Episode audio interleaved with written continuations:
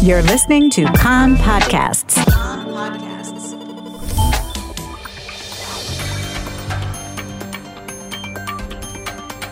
You are listening to the English language news of Kan, the Israeli Public Broadcasting Corporation.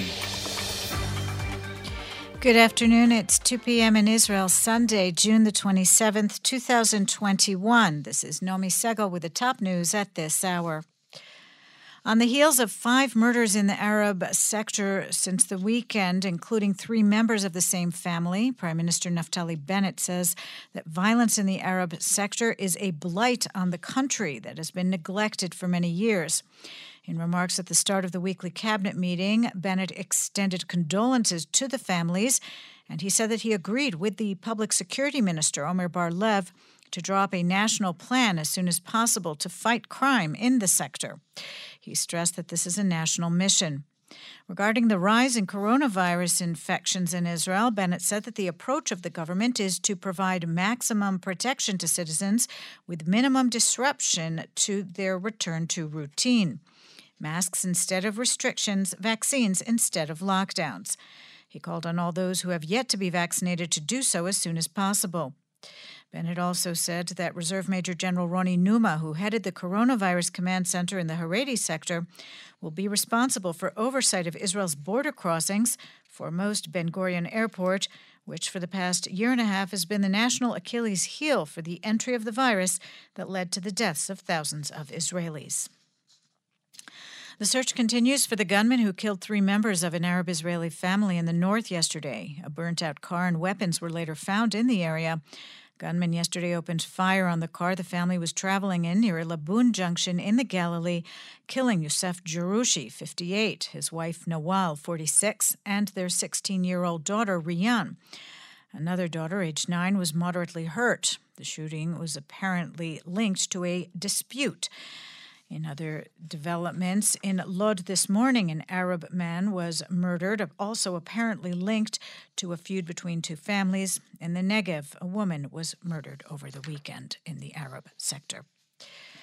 The coronavirus cabinet is due to convene today to consider reimposing further restrictions in addition to mask wearing indoors, which was reinstated on Friday, to try to stop the spread of infection.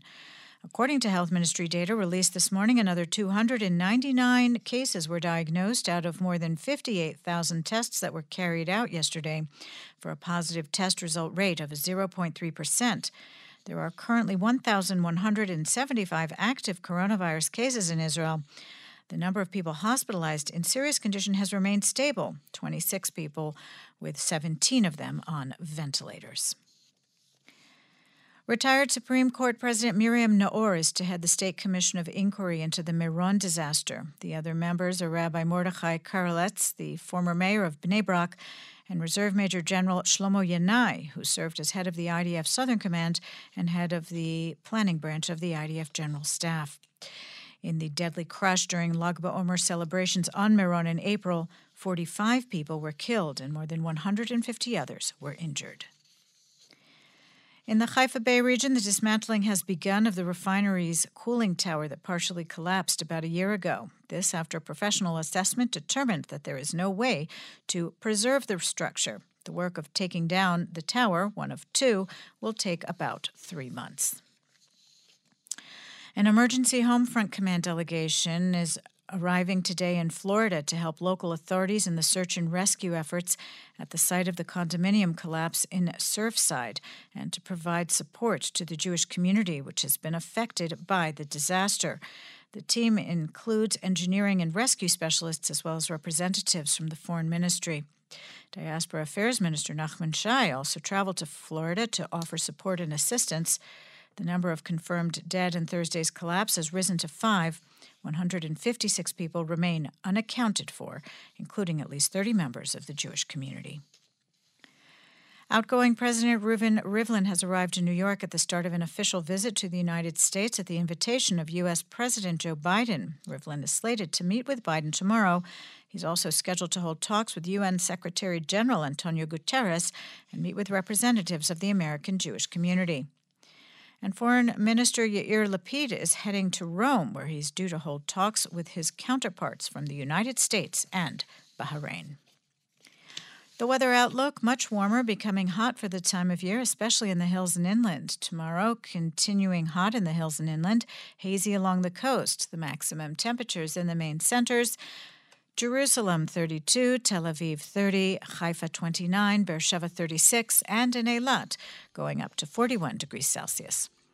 That's the news from Kan Reka, the Israeli Public Broadcasting Corporation. Join us at 8 p.m. Israel time for our one hour news program. You can tune in at 101.3 FM, the Kan website, Spotify, and the Kan English Facebook page.